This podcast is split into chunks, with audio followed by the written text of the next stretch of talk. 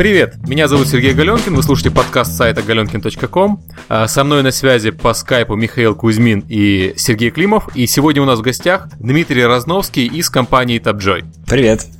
Привет. Привет.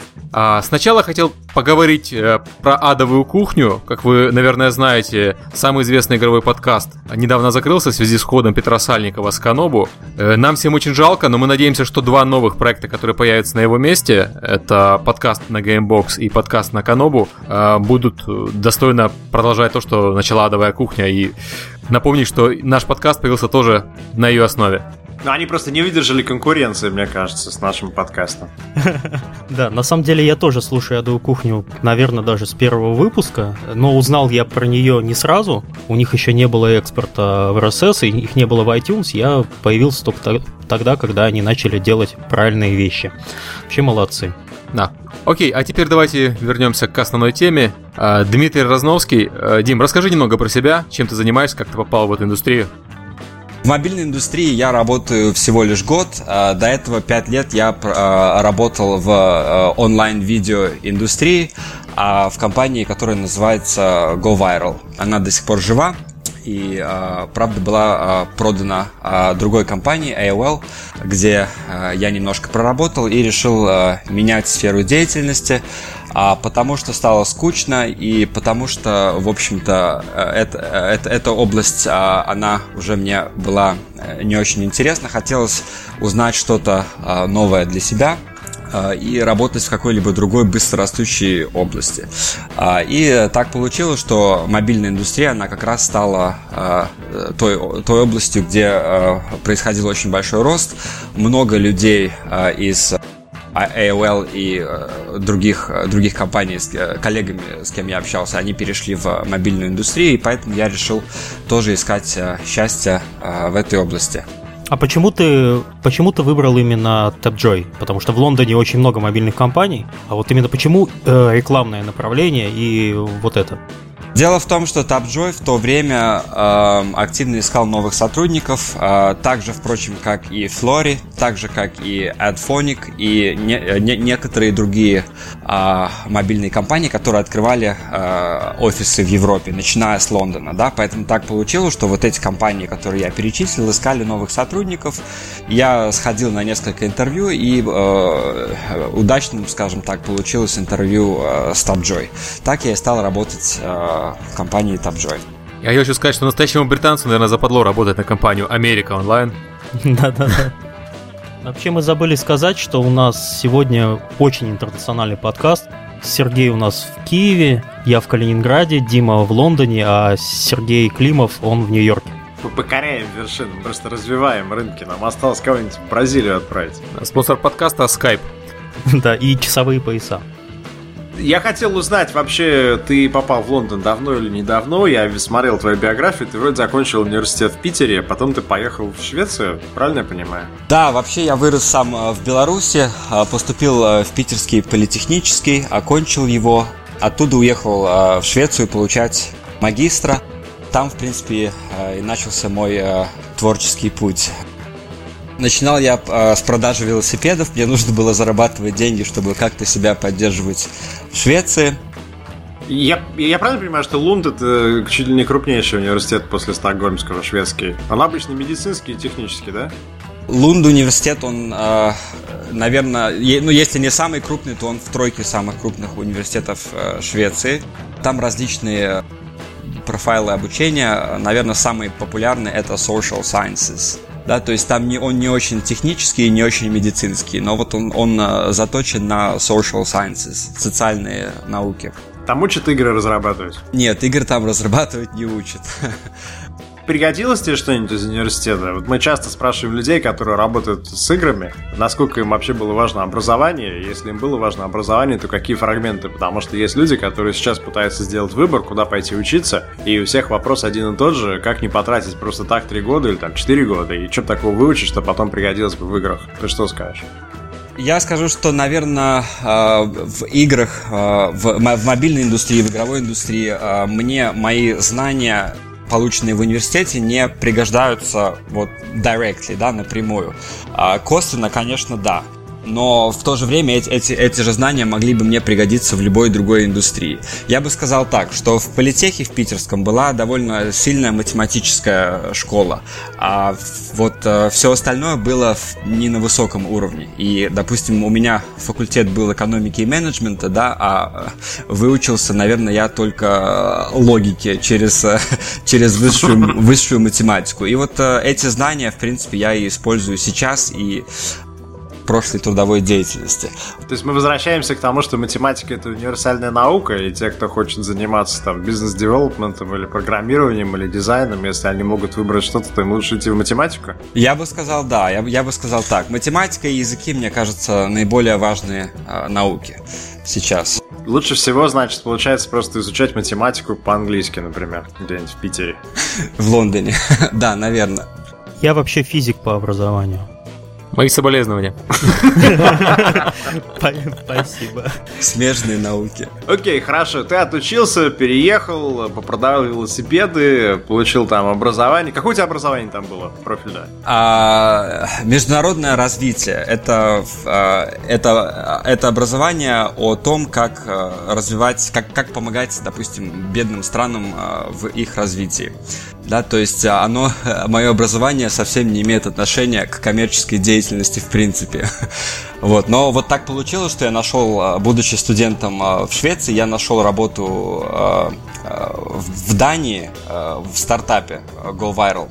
Вот, угу. и на, начал там работать, э, и так я оказался в рекламной индустрии, совершенно случайно, можно сказать. Можно такой вопрос? Ты себя когда представляешь, например, ты пошел на вечеринку, там, народ тебе подходит и говорит, а вы где работаете вообще? Ты говоришь что? В какой индустрии? Ты говоришь, я рекламщик? Ты говоришь, я играми занимаюсь? Я, говорю что скорее, что я рекламщик. Я говорю скорее, что я работаю в рекламной индустрии и уточняю, что в мобильной рекламной индустрии. А что важнее, мобильная или рекламная?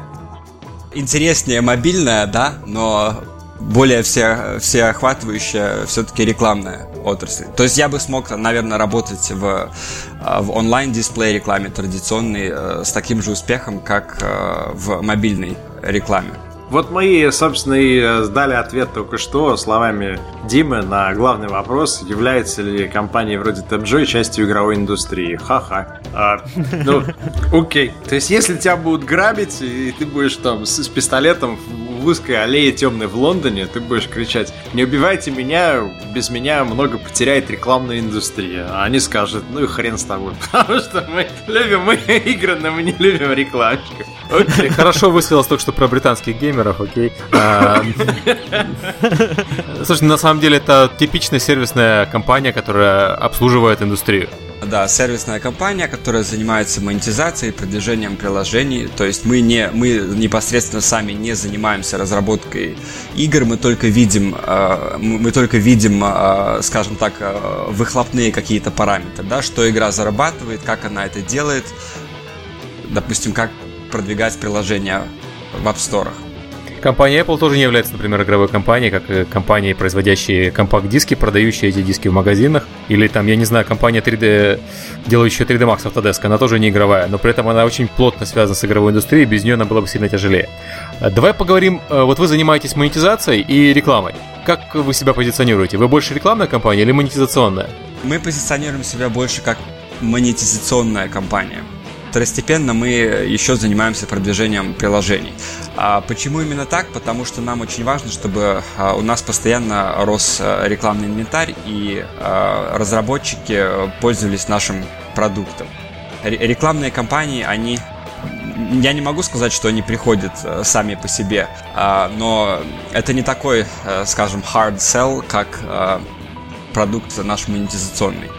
То есть основной опор мы делаем предлагаем услуги по монетизации и э, вторично, если можно так выразиться, мы э, получаем спрос на наш инвентарь. Окей, okay, и у вас основной механизм монетизации, который вы предлагаете, правильно я понимаю, что это реклама и оферволы? Оферволы, uh, да, это основной механизм uh, монетизации. Uh, то есть, грубо, грубо говоря, в игре есть две кнопки. Купи монеты и заработай их бесплатно. А кнопка «Заработай их бесплатно» вызывает наш офервол, что есть список рекламных заданий. а, за выполнение которых пользователь бесплатно получает эти монетки, а вы, как разработчик, получаете деньги от рекламодателя. Ну, кроме, собственно, офферов, у вас же есть еще баннерная реклама. У нас э, есть э, баннерная реклама, да, это как один из э, форматов размещения оферных заданий, да, то есть мы можем разместить баннер а, вверху экрана или внизу экрана а, в игрушке, и там будет написано «Выполните такой-то офер, получите столько монет». Да, то есть у нас есть такой формат рекламы, но он не очень популярный. А, отчасти потому, что его не, не очень любят разработчики, он занимает часть игрового экрана, и э, многие пользователи случайно могут на него нажать, э, не хотев это сделать. И отчасти потому, что э, нам нет необходимости продвигать именно этот продукт, потому что пользователи прекрасно знают, где и как им получить игровую валюту бесплатно. Для этого нужно зайти в магазин, нажать кнопку «Бесплатные монеты», посмотреть, какие есть оферы, выбрать, который он хочет выполнить пользователь, и выполнить. То есть в вашем случае можно однозначно сказать, что а, оферволы дают разработчику больше денег, чем реклама в приложении. Потому что в вашем случае это больше. Более того, мы э, разработчикам не, не рекомендуем э, размещать э, баннерную рекламу, если у него есть возможность в приложении разместить офервол. Опять же, из-за того, что user, user, пользовательский experience будет э, лучше, вероятнее, если там нет баннера, если он не мешает э, геймплею. А ты можешь сказать, вот вы, ты говоришь сейчас приложение, ты не сказал игра. Вы считаете, что вы работаете в игровой области, или на самом деле пофигу, я могу там поставить фитнес-программу там, или какой-нибудь там Kids and Productivity. Я сейчас смотрел на распределение кипрских продуктов, там есть график, который показывает в процентах, сколько, какие приложения у них популярны. Ну, ну там что-то игры как-то, может быть, ну, треть занимает, но остальное это какая-то совершенно другая хинея. Вот у вас как? У нас 80% а, приложений это игры. Стрелялки, э, фермы, прыгалки, казино и так далее. 20% а это э, с обобщенным термином это utility apps, то есть э, приложения по дейтингу, да, VoIP звонилки, э, будильники всякие, да, например, у нас есть э, приложение, где можно э, за, за TapJoy, за оферы TapJoy зарабатывать новые мелодии на будильник. А, допустим, для дейтинговых приложений у нас есть приложение, где пользователь может э, зарабатывать через TabJoy, через TabJoy возможность обмениваться сообщениями с а, понравившимся человеком. Я думал, там дают просто доступ к более симпатичному пулу кандидатов. То есть там есть рейтинг, если ты не забашлял, то тебе дают встречаться только там. Да, а офер это повстречаться с не очень привлекательным кандидатом, да? Да.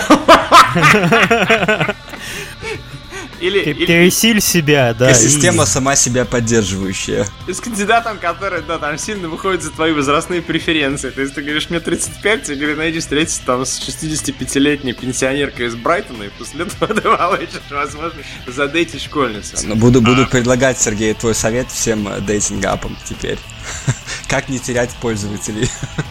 Вот мы уже минут 10 говорим про оферы, но, возможно, кто-то из наших слушателей не совсем четко себе представляет, что это такое. А, и в чем цель именно оферволов. Ты можешь что-нибудь рассказать поподробнее? А, какие цели достигаются оферволами и как они помогают монетизировать э, тех людей, которых а, вообще раньше, которые бы никогда бы вам и не заплатили? Начнем с того, что рекламодатель платит э, за то, чтобы по- мобильные пользователи выполняли какие-либо действия. Это может быть загрузка приложения рекламодателя, это может быть поставить лайк на Фейсбуке рекламодателю, это может быть э, просмотр видеоролика, э, это может быть э, прохождение какого-либо исследования, да, survey. И это четыре основных типа рекламных заданий, которые размещены на наших оферволах. Основной тип э, это, скорее всего, это закачка мобильных приложений, а, потому что большинство наших рекламодателей это и есть мобильные разработчики. Мобильный разработчик получает э, пользователя, а этот пользователь получает вознаграждение в той игре, в которой он увидел это рекламное задание для э, того, чтобы скачать приложение. Скажи, а работает такая, работает такая система сейчас на Apple? Насколько мне известно, они запретили рекламировать установку приложений в других приложениях. Apple не поощряет рекламу других приложений за, внутри, за, за внутриигровую валюту непосредственно из приложения. Вот. И, наверное, все знают, что у TapJoy э, в связи с этим с Apple возникли разногласия там более года назад. и с тех пор мы не продвигаем внутри приложения непосредственно закачку других приложений за игровую валюту. У нас на оферволах э, в iOS да, размещены все типы заданий, кроме, кроме закачки других приложений. А в то же время у нас есть веб-сервис tabjoy.com. Это веб-сайт, где пользователь может в частности, получать э, игровую валюту за выполнение рекламных заданий и в том числе за э, скачивание других приложений. То есть, по, по сути, у нас есть два э, офервола для iOS приложений. Один внутри приложения, который не размещает а, других приложений на закачку, и внешний офервол, который находится на сайте tabjoy.com. А функция tabjoy.com еще и в том, чтобы представить на обозрение пользователей популярные э, игры. Э, которыми пользуются их э, друзья, знакомые. Мы знаем, какими играми пользуются знакомые этого человека, и мы можем рекомендовать ему похожие игры. А ты можешь сказать, у вас есть какие-то этические ограничения на тему того, с кем вы работаете? Но я тебе приведу в качестве примера, например, три вещи. Первое, я к тебе прихожу и говорю, я произвожу новые лекарства, которые там моментально увеличивают эрекцию. Я хочу, чтобы ты мне привел 1 миллион лайков на мою страничку Фейсбука. При этом на самом деле это плацебо, вообще лекарство фуфловое, делается в Китае, и потом через три года выяснится, что оно вообще там кого-нибудь ухудшает жизнь.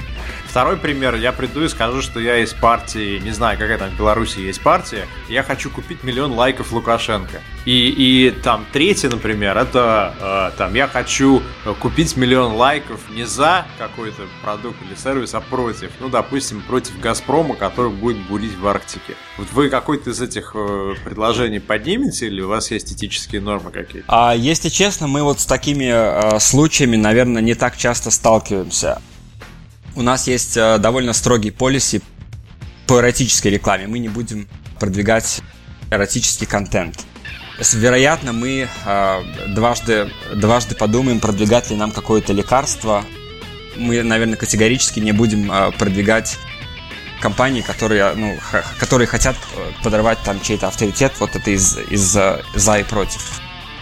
Окей, я так понимаю, что на самом деле э, те случаи, которые Сергей описывает, э, они слишком экстремальные и вряд ли интересны, им вряд ли интересны дорогие мобильные пользователи. И им хватит э, более дешевой аудитории. Если я не ошибаюсь, Apple Policy и Android Policy запрещают вообще эротический контент. Вот там, то есть вообще такой случай, что на мобильном в мобильном продвигаются такие направления, это практически невозможно. Но я, я скорее думал, если ты помнишь, запрет в России на рекламу водки был и вообще спиртных напитков похожих крепости. И какой-то момент, э, я не помню, какая водка была, то ли, по-моему, Флагман открыл журнал Флагман, который использовал тот же бренд, и его рекламировали на билбордах. Водка Путинка снимала кино под названием Путинка, и было написано большими словами Путинка, лейбл водки, а внизу маленьким там шрифтом что такое. Ну, это же запрещено уже, это же эта же лазейка была закрыта давно. В Украине сейчас они все в интернете рекламируются, на самом деле. Вот э, водки очень много сейчас рекламы на политических сайтах и так далее. Представь, что ты сделаешь, например, приложение под названием «Парламент», э, который будет, там, не знаю, простым каким-то ладерандером на тему парламента, вокруг бренда парламента, и затем ты придешь там Джо и скажешь, я хочу, чтобы там, не знаю, 10 миллионов российских граждан на мобильном стоял парламент. Ты продвигаешь и сигареты, и водку, и что хочешь.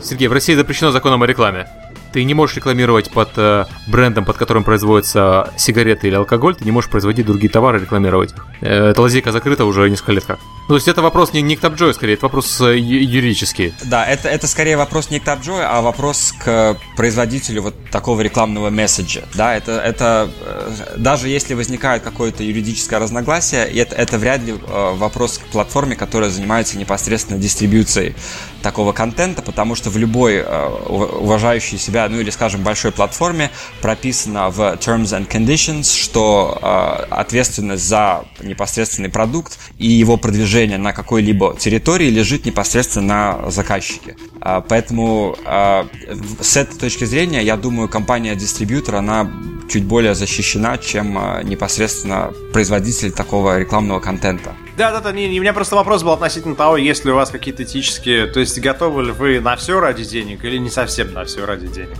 Наверное, не на все мы готовы ради денег, и Но, с другой стороны, мы вообще практически не сталкиваемся с такими э, случаями или запросами со стороны рекламодателя. То есть вот я могу сказать, что э, мы рекламировали э, презервативы. А в Лондоне появилась, в Великобритании появилась какая-то новая э, компания, изготовляющая особенные презервативы, и мы их э, рекламировали через э, видеоролик. Интересно. Ну, я могу тут сказать, что вы делаете, вы там э, safe sex пропагандируете, и помимо всего прочего, это не только пропаганда бренда, но и пропаганда там некой защищенности от этих заболеваний, передаваемых таким образом. То есть в этом плане, если бы я сидел на вашем совете директоров и спросили бы, есть ли какие-то риски, я бы сказал, конечно, никаких. А социальную рекламу вы когда-нибудь вообще получали заказы, же делали? Например, если нужно показать ролик про опасность э, пьянства за рулем. Нет, нет, я, на моей памяти таких роликов э, не было пока что, потому что, скорее всего, такие ролики, они идут в интернет, да, вот, например, компания GoViral, где я работал раньше, она очень часто занималась э, дистрибьюцией именно таких вот роликов. И такие ролики идут на телевизор. А вот в, в, в мобильную экосистему они пока что еще не попали, потому что, наверное, рынок еще не настолько mature, не настолько зрелый чтобы традиционный классический э, медийный рекламодатель э, для такого вот контента использовал мобильный телефон. А ты можешь сказать, мы говорим, когда про TapJoy, или там, например, мы говорим про те области, которыми ты управляешь. Это ты сейчас говоришь про весь мир, ты говоришь про сегментацию на территории, насколько жестко эта сегментация действует. То есть ты можешь контролировать, что определенный контент, определенная компания пойдет в Польшу, но не пойдет в Россию, пойдет в Россию, не пойдет в Украину. Там, например, не знаю, горилку разрешено там рекламировать, например, в Киеве. Значит, ты туда пойдешь, а в Россию не пойдешь. Насколько ты можешь управлять территорией? У нас есть э, э, строгий таргетинг по территориям, то есть мы можем э, таргетировать рекламу, рекламу на одну страну на, или на список любых стран. А ты сам отвечаешь за что? А я отвечаю за развитие партнерских отношений в Восточной Европе. А, то есть я практически делаю sales и publisher sales и advertiser sales на территории Восточной Европы, что включает в себя а, Россию. Для нас это очень крупный рынок в целом в Европе. Беларусь, Украину, да, бывшие страны СНГ и также э, Прибалтику. То есть на этих территориях э, я отвечаю за партнерские отношения э, с разработчиками. А насколько Россия большая? Вот, например, если мы говорим про Steam или вообще, в принципе, про цифровую дистрибуцию, то в этом году у всех консенсус, что Россия это второй рынок после Америки. Дальше идет Германия, дальше Франция, дальше идет все остальное. У вас как? Россия там на десятом месте, на двадцатом? Да, наверное, ближе к десятому. Наверное, наверное ближе к десятому месту. Первый, первый рынок для нас это э, США и Китай. Довольно-таки большой рынок Корея. Далее Канада, а Великобритания, Германия, Франция и Россия где-то в этих вот рядах но это вообще можно вы, вычислить из размера или, и количества смартфонов на рынке. Вот я точно знаю, что в Корее порядка 40 миллионов смартфонов сейчас э, среди пользователей. В России ровно в два раза меньше. Хорошо, Миш, скажи мне, а Украина вот в, рам- в рамках цифровой дистрибуции и продажи игр ты можешь сказать, что на Украине с экономикой не все в порядке, что там, например, в Москве есть какие-то дикое количество богатых людей, которые будут покупать консольные игры по 100 долларов им на все посрать. И в этом плане, например, Украина в игровом рынке традиционном сильно отстает от России. В плане смартфонов э, Украины и России разрыв меньше, рынок мобильный будет там более гармоничный. Я думаю, разрыв на самом деле практически гигантский. Ага. Ну, это очень легко определить. У нас средняя зарплата где-то раза в три ниже, чем в России. Очевидно, по этому поводу да. мы отстаем по всем остальным вещам тоже. Слушай, друг, такой вопрос. А, вот мы стали говорить про относительные объемы рынка, а ты можешь оценить абсолютные? То есть сколько аферволы вообще зарабатывают э, на игровых приложениях всего? Не, не только ваш. Ты когда говоришь про зарабатывают, ты имеешь в виду, сколько клиенты платят компаниям типа TapJoy? Я имею в виду объем рынка. Ну, то есть, да, сколько клиенты платят. Ой, а, я думаю, в год это сотни миллионов долларов. Это мобильные оферволы. Да, это мобильные оферволы. Это сотни миллионов долларов. Я не говорю про оферволы э, в Фейсбуке или где-либо еще. Это вот оферволы в э, мобильных приложениях. А вы растете, как, как это раньше было принято говорить в игровой индустрии, double digit у вас рост или, или как? Да, у нас рост э, практически э, год на год мы в два раза увеличиваемся. Triple digit, короче. Окей, я понимаю, что если Россия на десятом месте, то у России там какие-нибудь 2-3% от этого рынка. Да, где-то так. Может быть чуть больше, может быть 5%. Скажи, пожалуйста, вот на конференции, которая была в этом, на этой неделе э, в Бостоне, там выступала девушка, которая занимается mergers and acquisitions в игровой индустрии, в околоигровой индустрии, в IT-индустрии. И есть, как его зовут, Пречтер, по-моему, или Прехтер, там, кто как его Пактор. называет. Пактор. Да, в общем, некий такой аналитик, который э, вроде бы такой э, специалист э, по, по игровому рынку. Он сказал, что он не видит э, конвергенции между гемблингом и игровой индустрией. А девушка сказала, что на самом деле social games и гемблинг, они прям друг друга дополняют очень сильно. И казино и традиционные гемблеры, они не понимают, что такое на сегодня, как вообще им там перейти в игры, но с другой стороны, у них очень хорошие loyalty programs. А у, у производителей социальных игр loyalty programs вообще никакие. То есть, если ты сравнишь отношения к кастомеру там и кастомеру там, они достаточно разные, чуть ли не сказать противоположные. Но если ты их объединишь, если у тебя будет компания, которая будет делать настолько доступно, как это делают там social и casual, и при этом она будет использовать финансовый движок и забирать деньги и как бы заниматься гемблингом, то это будет вообще взрыв рынка. И она пред- пред- предсказывает, что в ближайшие 2-3 года мы увидим большие мержеры между компаниями, которые успешны в одной или в другой сфере, и тогда у нас там вообще результирующая компания может удвоить, утроить свою стоимость. Вы вообще на гемблинг смотрите, ты, ты, ты видишь вашу компанию, которая обслуживает гемблинг клиентов, или как-то сама идет туда? Да, э, мы видим, что э, мобильный гемблинг, он э, очень быстро растет и развивается, и вот, допустим, в своей ежедневной работе я все чаще и чаще встречаюсь с запросами продвигать то или иное э, гемблинговое приложение, будь то покер или э, слоты. И я также знаю по разговорам э, с разработчиками, что у многих из них в планах созд- создавать покерное или слотовое приложение. Почему они это делают? Ска- Наверное, потому что игроки высокоплатящие по отношению к другим жанрам. А, И э, жизненный цикл игрока в, допустим, покерном приложении, он намного, намного дольше, чем жизненный цикл игрока в каком-нибудь казуальном приложении. Ну, гэмблинг это уже совсем не игры, то есть... Правильно я понимаю, что к игровой индустрии это имеет отношение очень опосредованное? Ты знаешь, в Лондоне есть выставка, называется ICE. Вот каждый год она проходит. По-моему, там же, где CTS раньше проходил, я не помню. Это большая площадка обычно. И, и там э, самая успешная компания, которую я видел в прошлом году, это была компания из Швеции, которая на бирже, которая берет story-based э, game experience и его засовывает в гэмблинг. То есть у всех какие-то фрукты сумасшедшие на стендах. И все это выглядит как такое какое-то одинаковое говнище. А у этой компании там персонаж какой-то, мир придуман, история. И по идее говорят, что гэмблинг тогда мобильный или там онлайновый взорвется и резко вырастет снова, когда он найдет новую аудиторию. Когда ты, например, захочешь сыграть на деньги в какой-то пазл-квест. В казино в Вегасе там очень много автоматов э, по всяким IP, не, не казиношным. То есть я видел игровые автоматы по Бэтмену, по всяким э, фильмам прочим, где Hello тебе Kitty на... есть. Hello Kitty не видел игровых автоматов, вот по Бэтмену точно видел и видел по Аватару. Call of Duty ты- есть, кстати. Э, Ты играешь в, э, по сути, в традиционные вот эти э, рулетку, ну, не рулетку, извини, слоты, Ага. а тебе показывают кино. И когда ты выигрываешь, тебе показывают там какие-то яркие моменты из кино. Ну, то есть для меня это выглядит так же смешно, как, собственно, обычные слоты, но народ там играет. А сейчас знаешь, какое будет изменение? Дело в том, что покер считается игрой, основанной на навыке. И покер в этом плане отличается от игры, которая основана чисто на случайных числах. И в Америке сейчас очень большая инициатива по легализации покера как не гэмблинга. Покер это там skill-based game. То есть чем лучше ты думаешь, соображаешь, тем больше вероятность, что ты выиграешь. Если ты играешь в рулетку, неважно, кто дергает за ручку. И через это они надеются пройти- прийти к тому, что если ты сделаешь игру обычную, не знаю, шутер, да, там, э, Team Fortress, в которой человек, который играет лучше, выигрывает больше денег, и ты это докажешь и утвердишь перед комиссией, то ты сможешь оперировать эту игру совершенно спокойно не как гэмблинг, а как просто ну, то есть это уже не будет э, э, случайным числом. И тогда я думаю, что ты увидишь игры, которые совершенно отличаются от того, что дергаешь ручку и смотришь кино. Ну, извини, любой турнир по компьютерным играм это такая игра. А вот мы подошли так плавно к цифрам рынка, объема. Дима, а какие вообще цифры ты можешь рассказать слушателям, э, какие открытые, которые были бы интересны?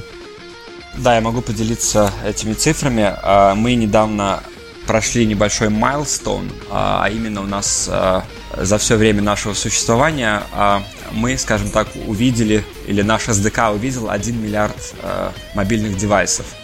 Это на всех платформах, которых вы присутствуете? Да, это на всех платформах, в которых мы присутствуем. А, наш SDK соприкоснулся с одним миллиардом а, уникальных девайсов. А, для нас это, в принципе, mm-hmm. очень большое э, достижение. И, насколько я знаю, мы даже планируем вечеринку в Сан-Франциско публичную по этому поводу. То есть фак- фактически ты можешь сказать, что TapJoy установлен практически на всех э, мобильных телефонах э, на свете? Нет, нет. Ну, потому что миллиард это сейчас заявляется вообще объем рынка смартфонов полностью. Uh, да, это, это, это и полный объем uh, рынков, uh, рынка смартфонов, но мы все-таки существуем с 2007 года, поэтому, наверное, какая-то часть этих смартфонов, она уже ушло в не, ушла в небытие. Это общий, общий объем девайсов, которым уникальных девайсов, которых, к которым мы mm-hmm. когда-либо прикоснулись. Все, понятно. То есть черный рейд какой-то все-таки присутствует? Э, что присутствует? Churn rate. Ну, это процент оттока пользователей по по отношению. А потом, если человек купил телефон, разбил, купил еще один, разбил, купил еще один, то он у тебя три раза появляется, правильно я говорю? У нас примерно так же сотовые операторы считают абонентов по количеству проданных сим-карт. И поэтому каждый год там страшные, страшные, страшные э, отчеты, да, да, и мы узнаем, что у нас там э, сотни миллионов э, мобильных пользователей, хотя на самом деле это не так. Более, наверное, интересные актуальные цифры – это наш МАУ. Он э, равен 100 миллионам э, и примерно пополам делится на, между Android и iOS. Да, то есть э, ежемесячные активные пользователи 100 миллионов. И мы делаем 1 миллион конверсий в день. Конверсия – это выполненное рекламное задание. Наверное, уже полтора миллиона конверсий в день. Угу. Для вас, я так понимаю, что Android, наверное, с э, выгоднее iOS, потому что на Android можно предлагать установку приложений. По выгодности они примерно на одном уровне. Да, на Android можно предлагать закачку приложения непосредственно из внутреннего, внутриигрового фаервола, а, но в то же время для iOS а, у нас а, создана поддержка tabjoy.com, и по, по, по цифрам, по успешности, по объемам мы примерно на одном и том же уровне с этими двумя платформами. Окей, а можешь сказать, э, оферы на Android отличаются по цене от офферов на iOS? Где-то дороже, где-то дешевле? iOS, наверное, все-таки средний бид немножко выше. То есть рекламодатели э, платят э, чуть больше за пользователей на iOS, чем э, на Android. А сколько обходится один пользователь? Э, в среднем, наверное, э, сейчас э, пользователи у нас приобретают за 40-50 э, центов в то время как минимальный бид, да, минимальная стоимость пользователя у нас 10 центов. То есть, скажем, большие, большие разработчики, они заходят с высоким бидом, потому что им очень важно в кратчайшие сроки получить как можно больше объема. А маленькие разработчики заходят с маленьким бидом, им э, интереснее получить э, небольшое количество пользователей в день и как-то научиться их использовать. Э, бывают у нас рекламодатели, которые приобретают пользователя за 2-3 доллара. А это кто? Это что? Это какая э, категория приложений? паблишеры или очень, скажем, успешные, богатые разработчики, да, которым, которые могут позволить себе э, тратить такие деньги ради, э, ради, ради приобретения большого числа людей за короткий, за короткий срок. Э, нет, я, скорее всего, имел в виду, какой тип приложений. Чем выше цена, то, соответственно, тем выше в этой категории стоимость, то есть стоимость привлечения. Ну, на самом деле, я такой градации не знаю. Мне кажется, по поскольку мы занимаемся э, мотивированной монетизацией и закачки у нас мотивированы, я я, если честно, я не знаю ответ на этот вопрос, но мне кажется, что не так разнится цена в зависимости от категории приложения. А ты можешь сказать, у вас э, процент какой разработчиков, которые к вам приходят, и издателей? Потому что TapJoy на той же самой конференции, о которой я говорил на этой неделе, про TapJoy сказали, что TapJoy, например, один из партнеров, который сейчас может быть полезен разработчикам, что раньше разработчик не видел таких компаний, что разработчик шел к издателю, издатель шел к какой-то платформе типа TapJoy и так далее, а теперь разработчик должен быть готов сам пойти и торговаться за э, бюджеты с TapJoy. Сколько у вас процентов разработчики против издателей? У нас, наверное, большинство э, партнеров это разработчики, процентов 90. Вау. И дело в том, что не все, допустим, если речь идет о начинающем разработчике, об инди-девелопере или просто вот маль, маль, маленькая компания, не все, не все они э, знакомы с э, TapJoy и э, с, с тактиками или с, с площадками, которые могут помочь дистрибьюции э, или монетизации. И поэтому они первым делом идут к, к паблишеру, который всем этим занимается умело. А, допустим, у нас очень много среднего размера э, разработчиков, которые, в принципе, э, могут э, сами за себя постоять. Да, вот это костяк нашей платформы. Средний размер ты имеешь в виду в данном случае что? Просто если мы говорим про разные индустрии, может быть, там средний размер сильно жирный? Ком- компания, скажем, 10 человек.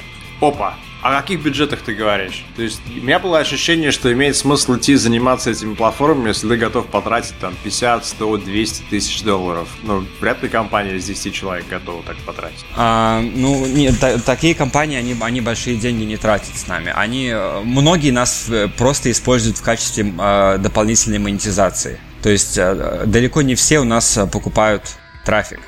Трафик у нас покупают э, не так много маленьких разработчиков, как больших. Вот, вот там вопрос пришел э, по поводу этого подкаста. Человек спрашивает, какие преимущества для разработчика вашей платформы. Ты можешь объяснить? Первое, я понял. Ты приходишь, покупаешь э, установки, например. Или там exposure какой-то. Или просмотры ролика там. Не знаю. Вот, допустим, Серега приходит и покупает exposure для своего Prime World, и ему хорошо. Потом это дело переливается ему в платящих пользователей. А если разработчик не хочет этого делать, то какие у него формы контакта с вами? Такого разработчика, наверное, будет интерес э, монетизировать ту часть аудитории с нами, которая не, не делает внутриигровые покупки в его приложении. То есть платящих людей в приложении, а, наверное, процента 2, ну максимум 5 в среднем мобильном. А остальные 95-7% людей не платят, не хотят платить реальными деньгами за внутриигровые покупки. Вот. И TapJoy, он помогает активировать э, неплатящих людей, э, и э, они также начинают приносить доход разработчику. И э, по, по нашей э, статистике мы увеличиваем доход приложения, которое пользуется оферволом и имеет внутриигровые покупки, на, э, от 15 до 50 процентов. А, я, э, когда разговариваю с разработчиком, я э, говорю цифру 30%. И вот даже на, на российском рынке у нас есть несколько успешных примеров. Один из них это разработчик Game Garden с игрой Fairy Farm на iOS и Android – а, которому оферы увеличили заработок в приложениях на 30%. И вот уже, наверное, больше года мы с ними работаем. А много у вас вообще разработчиков из э, там, России, СНГ, Беларуси, с которыми вы работаете? Да, достаточно много. Я думаю, мы работаем с, большинств... с большинством крупных компаний в, России, в Беларуси в Украине тоже работаем, но там не так, не так э, много э, компаний, которые на которые я смог выйти. Вот, есть какие-то, но не, не так много, как э, в России. В России мы работаем с, э, с Game Insight, э, с Pixonic, э, с, с, с Невалом, да, работаем. А вот она под ногой, конфликт интересов. Да. Mail.ru, да, с нами работает. Много, много и больших, и маленьких компаний. Ну, мы с вами работаем больше все-таки по продвижению. Да, у нас, скажем, половина компании работает только по продвижению, а вторая половина работает и по монетизации, и по продвижению. Вот мы работаем только по монетизации пока. Пока. А может быть вам напрямую работать, чтобы, например, не вал там сразу ну, заносил деньги, минуя TapJoy? Я подозреваю, что в данном случае нам сильно проще использовать посредника, у которого наработанный интерфейс, наработанная система учета, чем сидеть и разрабатывать что-то с нуля для каждого партнера. Мы с этим сталкивались э, неоднократно и на браузерных проектах, и на а, проектах клиентских онлайновых, и шишек уже набили достаточно, пытаясь работать напрямую с партнерами. Проще, когда работать через готовый интерфейс. То есть еще раз сделать интерфейсы с нуля для всех возможных партнеров не имеет смысла. Проще работать с кем-то одним. Вот там Джой, например. А у меня такой был вопрос. Помните, Massive такая была контора, которая была куплена Microsoft за неплохие деньги, потом выходцы ушли и сделали совершенно дебильное игровое издательство, которое сдохло. Э, не могу сейчас вспомнить, как оно называлось. Мы даже с ними судились. А вот Massive был историей успеха продукт плейсментов в играх. И сейчас вообще, по-моему, ничего про это не слышно. Кто-то знает вообще, что... По продукт плейсменту есть э, плохие кейсы просто. Исследования показали, что демонстрация продукта в игре, связанная с насилием, это демонстрация продукта э, в негативном, э, в негативном свете. То есть многие люди воспринимают э, такой продукт плейсмент э, э, скорее негативно. И у них отношение к продукту скорее негативное. В отличие от кино, в котором в сцене с насилием может использоваться брендированный продукт. Я не знаю, с чем это связано, но в целом это создало такие плохие ощущения. Сейчас реклама в играх используется только в тех случаях, когда она в гарантированно позитивной ситуации, а сам понимаешь, что это не коровые игры, это социалки, браузерки и так далее. Угу. Просто я помню, что была большая история успеха, там эти люди сделали компанию, и через несколько лет буквально продали. Я не помню цифры, что там 200 миллионов долларов. И потом все, кто там работал, ушли, и я так и не понял, что случилось вообще с этим направлением. Они вроде были лидером, их купили как лидера, и, и все, и ничего не слышно. Они на пике даже рекламировали президентские выборы в играх. Я помню, что в Бернауте было, были рекламные щиты с Обамой, например. Вау. Хм, интересно. Вот мне как раз хотелось бы, скорее всего, вопрос даже к Сергею Климову, как к ветерану индустрии, который с этим, скорее всего, сталкивался. Вообще мы обсуждаем рекламную модель в играх. А как она появилась э, в, в этой области? И, может быть, ты знаешь какие-нибудь первые попытки, несчастные, удачные или там или счастливые, сделать продукт плейсмент э, в российских разработках? Ну, в российских разработках тут должен сказать кто-то из 1С, как вообще они дошли до того, чтобы рекламировать шоколадные батончики «Шок» в космической какой-то игре. Я и помните, нет названия? Да, я помню, это была завтра война, и на самом деле это как раз считается удачным кейсом, потому что вот ты видишь, ты до сих пор помнишь эту рекламу. Ну, я помню, и я, я могу сказать, что я не аудитория, и я никогда не куплю батончик шок, и, и там не сникерсну и так далее. Поэтому трудно сказать, денег-то от меня эта компания не получила. Вот, я только помню, что, ну, окей, да, там. То же самое, что при запуске, например, новой King's Bounty у тебя влетал бы трехмерное изображение презерватива нового. Я бы запомнил, ты бы запомнил, все бы запомнили. Ну, окей, King's Bounty это не ложится по очевидным причинам, а в том случае оно достаточно нормально э, было в игре. А, молодежная аудитория. Э, нет, космическая, космическая леталка. Вот, у них персонажи ели этот батончик в процессе, и, собственно, все. Ну, то есть, э, я могу привести другие примеры. У Невала в, ноч... в ночном или в дневном дозоре была, э, был Альфа-банк, и один уровень был сделан на основе Альфа-банка. Да, я читал про это. Кто-то ругался. По-моему, очень удачная, кстати, идея была. Ну да, это интеграция в мир, и в случае, когда у тебя э, есть негативный контекст, есть позитивный подтекст. Там Альфа-банк выдавал, по-моему, деньги. У них были банкоматы расставлены по угу. э, уровням, и они выдавали какие-то ресурсы или, или что-то еще. То есть у тебя э, возникали позитивные эмоции, связанные с брендом. Э, и в случае с дозорами это было логично сеттингом объяснено. Ты в Москве находишься, у тебя, естественно, в Москве есть банкоматы. А вообще, сейчас, например, в связи с этими событиями московскими ужасными, как ты думаешь, рекламная, реклама, рекламный эффект для, для аптек Ригла, он вообще ощутим или людям просто пофигу, никто это не ассоциирует? А, я думаю, что они почувствуют, но краткосрочно, долгосрочно у них не будет эффекта. Я по поводу рекламы хотел сказать, что выступал Джемми, когда Джемми Кук, который занимался... Он, он с 77 года работает в игровой индустрии. Он работал еще в оригинальной Atari, он там какие-то сейчас документы искал на своей Atari 800. И он рассказывал по поводу того, что реклама была в играх очень давно. То есть и про 70-е годы говорил, и про 80-е, и что никто особо ничего нового не изобрел ни в 90-е, ни в 2000-е. Потом был Дэйв Перри, который говорил, что когда он работал для Virgin, они делали игры рекламные, связанные с продукт-плейсментом Макдональдса и 7-Up. У 7 Up была реклама, у Skittles была игра э, рекламная. Uh-huh. Причем у Skittles была очень клевая игра, ее в Украине делали. Она была такая очень забавная, даже не похожа на рекламную игру. Да, да. И, и Перри сказал, что тогда к этому относились проще. Что тогда, я не уверен, что я точно помню сейчас, но там речь была о том, что Макдональдс то ли ничего не заплатил за это, то ли просто подписал бумаги, что они не против, то ли какой-то там был очень легкий контракт. В общем, короче, просто люди в рамках дизайна игры решили, что им нужно вот это, вот это и вот это. И там как-то 7 Up логотип с этой красной красной точкой был вовлечен. И, Нет, 7 Up там веселее было. Там была, там была чисто рекламная игра, которой главный герой был логотип 7-Up. И она была очень прикольная тоже. Угу. Ну, в общем, ее месседж был такой, что э, нет такой проблемы сделать, э, например, хорошую игру по фильму или хорошую игру по брендупу какому-то. Есть проблема сделать хорошую игру. Но если у тебя есть команда, которая может сделать хорошую игру, то для нее не будет препятствием сделать там, как ты сейчас говорил, пример с Альфа-банком Невалом, допустим. А не то, что тебе в морду фигачится там изображение логотипа этого банка каждый раз, когда загружаешься, это считается рекламой. И реклама, мне кажется, всегда была в той или иной части, и пропорции присутствовала, и сейчас она продолжает как-то присутствовать. Проблема, на мой взгляд, в культуре. В том, что есть противоречия, заложенные между культурой рекламщиков и культурой, например, игровой индустрии или там культурой э, писателей. Там.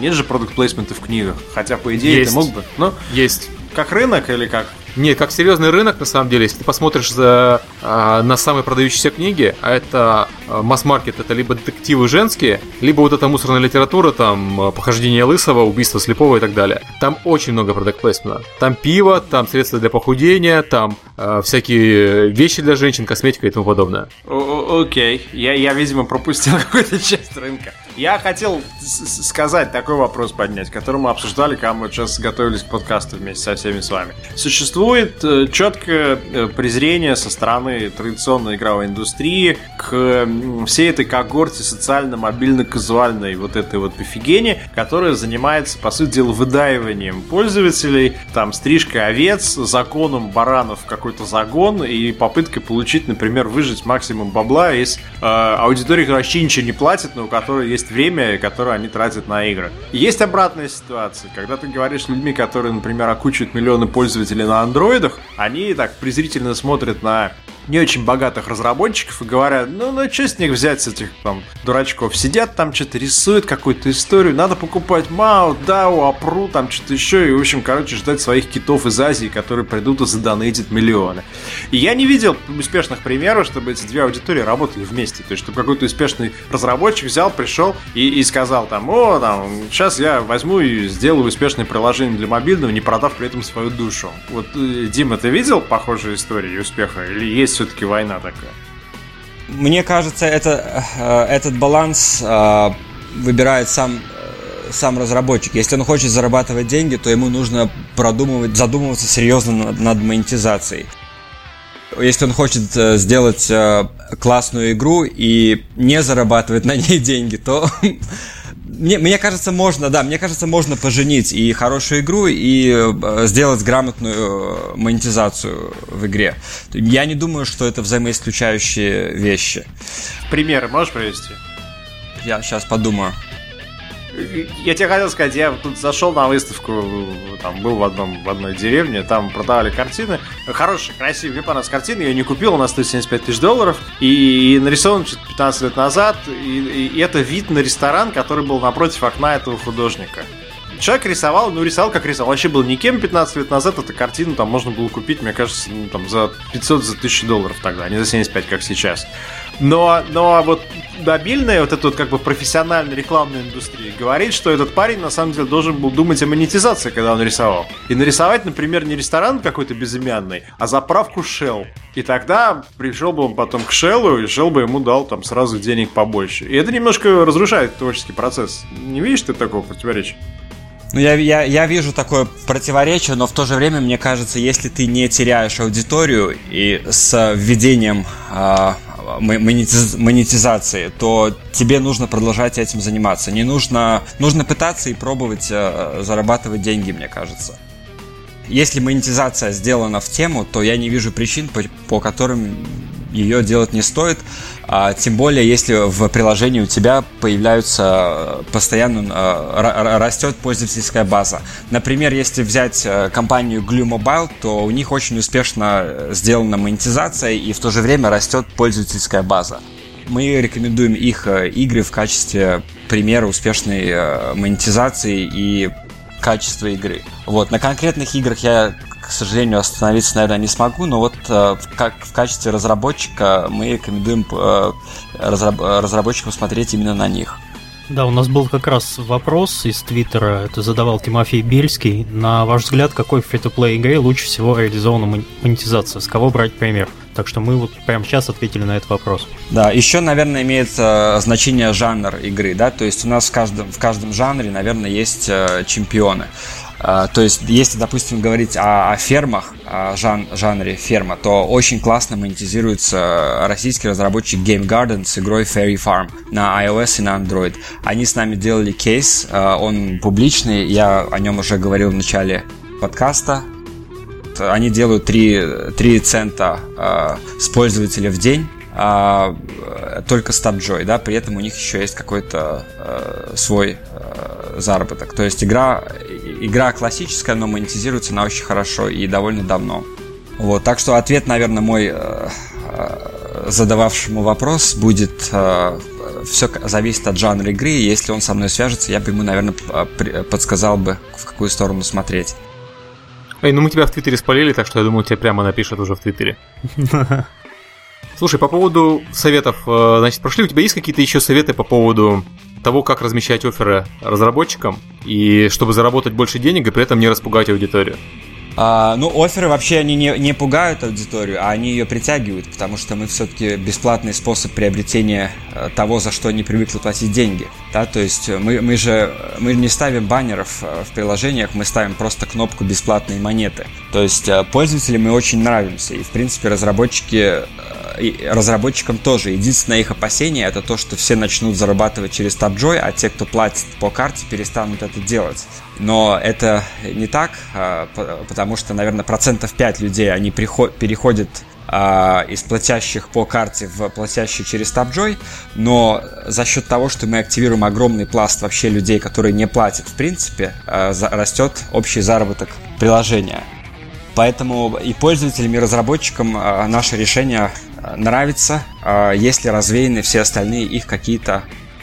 То есть правильно я понимаю, что вы зависите в первую очередь от того, насколько хорошо насколько хорошо разработчик сделал монетизацию в игре в принципе. То есть, если хорошо сделана монетизация в игре, то хорошо будет работать офер. Да, да. Прямо пропорционально. А, то есть, чем, чем, чем, чем лучше сделана монетизация в игре, тем, тем лучше будет работать uh, offer wall. Uh, мы практически всегда от, от 15 до 50 процентов uh, составляем от общего заработка разработчика. Я так бы я также хотел бы добавить, что вот, например, в нашем проекте TapJoy еще исполняет функцию так сказать, демо-версии нашей премиум валюты. Э, люди, которые бы у вас никогда не заплатили, они при помощи TapJoy могут впервые попробовать э, ваши премиум сервисы. Просто потому что им это, это потому что это им интересно. И в дальнейшем, если ему понравятся ваши премиум сервисы, они начнут э, вливать реальные деньги. Так что все довольно честно и перспективно. Я практически услышал тебя. Эти люди, которые обычно этого не делают, могут впервые попробовать героин. У тебя, да, я, ну, смотря откуда, где ты, где ты находишься сейчас? В Нью-Йорке? Понятно, все. У нас проголосовали за легализацию, кстати, марихуаны, и уже через, может быть, два года везде можно будет. В Америке, по крайней мере, кроме какой-нибудь там Оклахомы тебе не надо палиться будет. да, все-таки все равно я хочу вернуть к тему, да, что мы говорим про рекламный рынок, мы говорим про то, что не то, что игровая индустрия эволюционировала, и теперь все должны броситься и монетизировать свои игры. А мы говорим о том, что сначала получается игра, сначала приходит идея, сначала разработчик делает какой-то проект, потом он приходит и говорит, ребята, как я могу еще дополнительно к этому заработать денег. Или же мы говорим о том, что есть разработчики, которые прям сразу без монетизации даже не запускают ничего в производство. И тогда мы действительно говорим об эволюции, и там старым э, талантам, э, вроде, не знаю кого, Сида Майера, нужно застрелиться или пойти DLC шлепать. Мне кажется, любая игра, которая сейчас выпускается, люди, которые этим занимаются, они должны подумать о том, как они будут на игре зарабатывать. Если они умеют созда- создать игру, которую можно пройти не платив, отлично, пускай так и делают. Если они могут э, создать игру, которая интересна и которую... Э, так, что-то я запутался в показаниях. Это бывает с рекламщиками, когда я начинаю задавать вопросы. Нет, мы говорим о том, что, допустим, Дима Гусаров взял и сделал новую... У него есть новая идея, новый King's Bounty для мобильных. И он ее делает, думая о том, как хорошо в нее играть. Именно о том, какой там будет user experience. User experience шикарный. Он к тебе пришел, говорит, для к издателю, говорит, я хочу запустить эту игру. А издатель говорит, а как ты монетизируешь пользователей? Сколько центов в день ты с игрока будешь получать? Он говорит, what the fuck, я не знаю, у меня хорошая игра. Сергей, ну ты вспомни этих, этих же издателей 10 лет назад, когда ты к нему приходил, говорил, у меня замечательная игра, они тебе говорили, чувак, а американские покупатели из Walmart никогда в жизни твою замечательную игру не купят. Тебе в ней нужно обязательно морпехов поставить вместо кроликов. Вот. И э, флаг американский показать в начальной заставке. Вот тогда мы с тобой поговорим. Ну, то ситуация-то не изменилась. Ну вот ты прав, я соглашусь, да, что, что и в том, и в другом случае разработчику навязывают некие требования снаружи. Просто раньше мы знали успехи игр, которые не занимались монетизацией, тем не менее были крайне успешными. В смысле, и морпехов не ставили, там, не стреляли баранов или оленей кого-то. А сейчас я бы даже сказал, что сейчас это не издатели навязывают, а сам рынок требует. Э, Слушай, вот ну этого. как пример, давайте вот возьмем World of Tanks, да, и Лига Легенд. Два самых популярных ММО проекта в мире. Да. Над обоими очень сильно смеялись, именно из-за того, что у них очень мягкая, слабая монетизация. Я не знаю, как сейчас в танках говорят, что они немножко усилили монетизацию. Но когда я в них играл, они были, ну, им было приятно платить деньги. Правда, вот ты... World of Tanks все говорили, что это игра, которая ничего общего не имеет с этой позорной индустрией, потому что там никто из тебя денег не вытягивает. Над ними определенные люди очень сильно смеялись от, над World of Tanks по поводу того, что они вместо того, чтобы закручивать гайки, они делают хороший проект, э, в который приятно платить. И посмотрите, где теперь те люди, которые смеялись, и где те люди, которые сделали World of Tanks. А, кстати, есть... League... разработчики League of Legends смеются над World of Tanks. Не знаю, как насчет наоборот. наоборот что... тоже. Ну, Пом... то есть это Вы... понятно. Два лидера рынка. Э, зря смеются, потому что Wargaming это компания, которая заставила э, играть охранников у себя на работе в эти танчики, а не в, э, в лиголегендских э, шайни эльфов. То есть только за это им надо поставить памятник. Лига Легенд немножко другие вещи сделал. Ну, короче, они две разные аудитории совершенно, вы сами понимаете. Ну, я, я, да. я к чему хотел сказать? Хорошо, ты привел классный пример. World of ну, Tanks... я тебе двух лидеров рынка привел. То есть, э, можно пойти дальше. Про них говорят, что вот они такие клевые, потому что они совсем не такие, как вся остальная эта говноиндустрия. Я утрирую немножко. То есть, они как раз не являются типичным примером. И, и, и мне кажется, что люди, которые с пустыми глазами ходят на выставках, они не говорят, я хочу быть э, как в Wargame. Они говорят, я хочу быть как гиперферма хомячков 3D, там 4D с монетизацией голубыми монетами. Слушай, ну и... ну это люди так говорили в 2008 году. Сейчас, мы уже так никто не говорит. Сейчас, в принципе, все понимают, что у тебя, как ты сказал, на первом месте хороший проект, на втором месте монетизация. Есть э, такая поговорка, ну, опять-таки, прорекламирую Невал, э, то, что у нас говорят. Давайте переведем пользователя, как заработать, мы разберемся. Ну, я бы добавил, что не просто хороший проект и монетизация, а хороший проект плюс хорошая монетизация. Ну, это естественно. Ты можешь совершить э, ряд ошибок, и у тебя в проект никто не будет платить, потому что там не за что платить, и нет смысла платить. Это, конечно, проблема. Мне тоже кажется, что нужно начинать с пользователя, да, то есть вот так работает вся веб-экосистема. Создаются сервисы, которые изначально не заточены под монетизацию, а заточены на привлечение пользователей, а уж потом они решают, как, как, как монетизировать а, этих пользователей.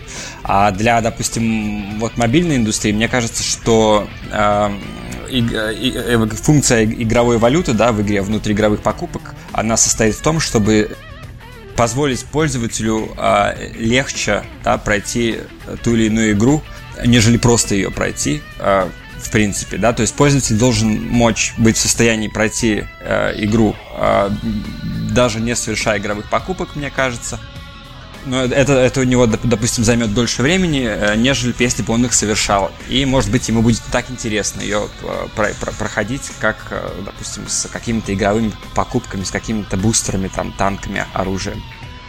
Я, возможно, испорченный чек я платил в играх, начиная с Albatros 18, это древняя корейская игра про гольф. И поэтому я вообще никогда не делал ничего плохого в платежах, которые тебя не выжимают. Ты богатый журналист. Я... Окей, слушай, ну когда я играл в Альбатрос 18, я был бедный журналист. И э, все равно я... Я тогда купил персонажа жене. Я подумал, ну прикольный персонаж, стоит 7 долларов. Мы в эту игру играем уже месяц. Вот. А, играем в игру уже месяц. Ну, ребята заслужили мои 7 долларов, и, наверное, даже больше.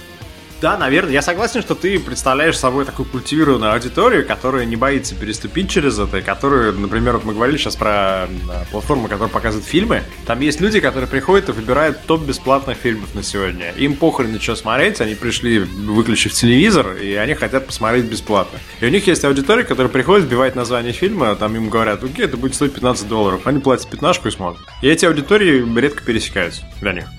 Давайте уже переползем к вопросам вот, традиционным к концу подкаста. У нас вопрос всего остался один. Это Александра Ковальчука, который уже становится в подкасте очень постоянным задающим вопросы. Он задает вопрос, ну, возможно, даже на него и не Дима ответит, а может быть кто-нибудь из нас. Э, если игра не предполагает онлайн-аудитории, то часто монетизируется за счет продаж, без которых прохождение затруднительно. Такой подход у многих вызывает негативное ощущение, что их используют. Какие есть альтернативные варианты? Э, если я не ошибаюсь, эта бизнес-модель называется фреймиум. Не free-to-play, а фреймиум. Да, и есть и подход называется paywall, когда ты утыкаешься в определенный момент в э, геймплейный ограничитель, который невозможно пройти, не заплатив денег. С одной стороны, это хорошо, с другой плохо, но это один из видов монетизации. А, вообще, монетизация, она зависит от того, как разработчик решил построить свою бизнес-модель. Если кто-то решил э, сделать такой paywall, то то ладно, хорошо. Я, ну, если честно, я лично не против такого, если это было чем-то мотивировано. Возможно, человек просто не умеет делать грамотный фри-то-плей, э, человек или компания, либо вот как-то у них жестко было так поставлено. Я думаю, что это схоже по подходу к, к демо-версиям. То есть ты получаешь демо-версию, проходишь бесплатно там 30, 40, 50 да, минут, да. и в определенный момент ты не можешь дальше играть демо-версию, должен купить полную. Вот э, это подход э, похожий. Вы помните, что на App Store в первое время, когда не было purchases, это была единственная возможность практически продвигать свою игру. Это выпустить урезанную версию э, своей, своего там геймплея, например, с одним-двумя уровнями, в который можно было играть бесплатно, а она называлась там обычно Free, Light или что-нибудь в этом роде, в которой была ссылка на дальнейшее скачивание своего э, основного проекта. Но когда ввели на Purchase, я думаю, что вот в тот как раз момент и вот эта вот вся схема должна была умереть э, в агонизирующих муках. Вот та схема умерла, теперь есть схема, когда ты в приложении покупаешь прохождение дальше. Некоторые игры не, непонятно, как монетизировать, кроме как продавая эти самые игры. И это нормально. То есть, э, если у тебя сюжетная игра, в которой невозможно сделать честную, красивую монетизацию, то зачем тебе издеваться над пользователем и придумывать искусственную систему монетизации, когда ты можешь сделать, просто честно попросить у него денег, сказать, товарищ, ты прошел 30 минут игры, 50 минут игры, если тебе игра нравится, плати денег и играй дальше сколько хочешь. Если нет, извини, игра закончилась. Это честный подход, абсолютно он ничем не хуже, чем э, подход классический фри когда ты покупаешь мелкие преимущества, но много раз. Ну да, если это кого-то раздражает, это не та аудитория. А что хочу сказать, что вот э, негативные ощущения монетизация выдавать не долж... вызывать не должна. У тебя не должно быть да. э, ощущения, что тебя используют. У тебя должно быть ощущение, что ты платишь и получаешь удовольствие. То есть, э, понимаешь, когда ты приходишь, я не знаю, в кафе, если ты приходишь в кафе поесть, и тебя покормили плохо, то ты, скорее всего, в это кафе второй раз не придешь. Тебя плохо покормили, плохо обслужили, ты заплатил денег, но ты не почувствовал радости от э, посещения. Я еще обычно чаевых не оставляю. Ну окей, в играх э, вместо того, чтобы не оставлять чаевых, ты просто не приходишь еще раз в эту игру, больше не платишь. Да. Так, давайте на самом деле двигаться к, заверш... к завершению. Есть еще одна тема, которую хотелось немножко анонсировать. У нас про ближайшие конференции, потому что мы там довольно часто куда-то ездим, и, возможно, вам это тоже покажется полезным. В конце ноября в Париже будет Game Connection 28-30 ноября. Э, там можно будет э, встретиться со мной, Димой и Сергеем Климовым. Э, возможно, если у вас будут какие-то вопросы, можно лично познакомиться и что-нибудь обсудить. Э, погудеть. Вот. Также я выступаю на, в Санкт-Петербурге 22 ноября на конференции ВАЗ Форум, и, пользуясь случаем, организаторы попросили меня сделать анонс небольшой. Э, дело в том, что они в этом году э, хотят поддержать молодые команды стартапов в сфере мобильного контента. Вы можете просто бесплатно выступить с презентацией своего проекта перед лидерами рынка. То есть, если у вас есть какая-то идея или уже какой-то проект, который вы хотите доделать, но вам нужно финансирование или помощь, вы сможете прийти и спокойно выступить, вам дадут на это время. А подробности об, об этой акции можно найти на сайте wasforum.ru. Еще 20-21 ноября будет Live Mobile в Москве. Я не знаю, буду ли я там на самой конференции, но я буду в Москве в это время, то есть тоже можно пообщаться. Да, это уже организатор Тарас Тарасов, который был у нас в прошлый раз в подкасте. Ну, очень жаль, что они немножко наложились по времени вот с этой конференцией ВАЗ Форум. Это немножко подрывает э, индустрию. Надо было что-то как-то подумать, сдвинуть хотя бы на один день. А 19-го я микро по дорогой индустрии. я буду в Scream School в Москве рассказывать про издательский бизнес в игровой индустрии, про то, как устроена вообще традиционная игровая индустрия в плане бизнеса. И как-то где-то мы собирались Game Night делать, но надо сейчас понять, когда. Потому что мне нужно, чтобы Серега был в Москве, я был в Москве, пока что-то не получается. Может быть, в воскресенье 18 имеет смысл позвать, поскольку тестовый вариант все равно будет как первый блин кому посмотреть, что выйдет у Рамблера. А, Сергей, рас расскажи для тех, кто не читает твой твиттер, э, что такое вообще Game Night и что это за идея? Э, появилась идея сделать раз в месяц площадку, доступную для э, не только тех, кто профессионально занимается, разрабатывает и издает, но кто только собирается это делать, где люди могли бы встречаться и проводить несколько часов, обсуждая определенные темы, и, в принципе, просто друг с другом знакомиться, если кто-то, у кого-то есть стартап, у другого есть стартап. Они пришли и решили, что лучше сделать вместе один проект, чем пытаться по одножке что-то такое делать. Э, Гаджи любезно предоставил, согласился предоставить площадку Канобу, Рамблера, где можно встречаться в объемах до 50-60 человек. Э, в принципе, все, с кем я не говорил, включая всех присутствующих, готовы свое время на это отдать, прийти, рассказать, пообщаться, ответить на вопросы. Вопрос только в определении тем.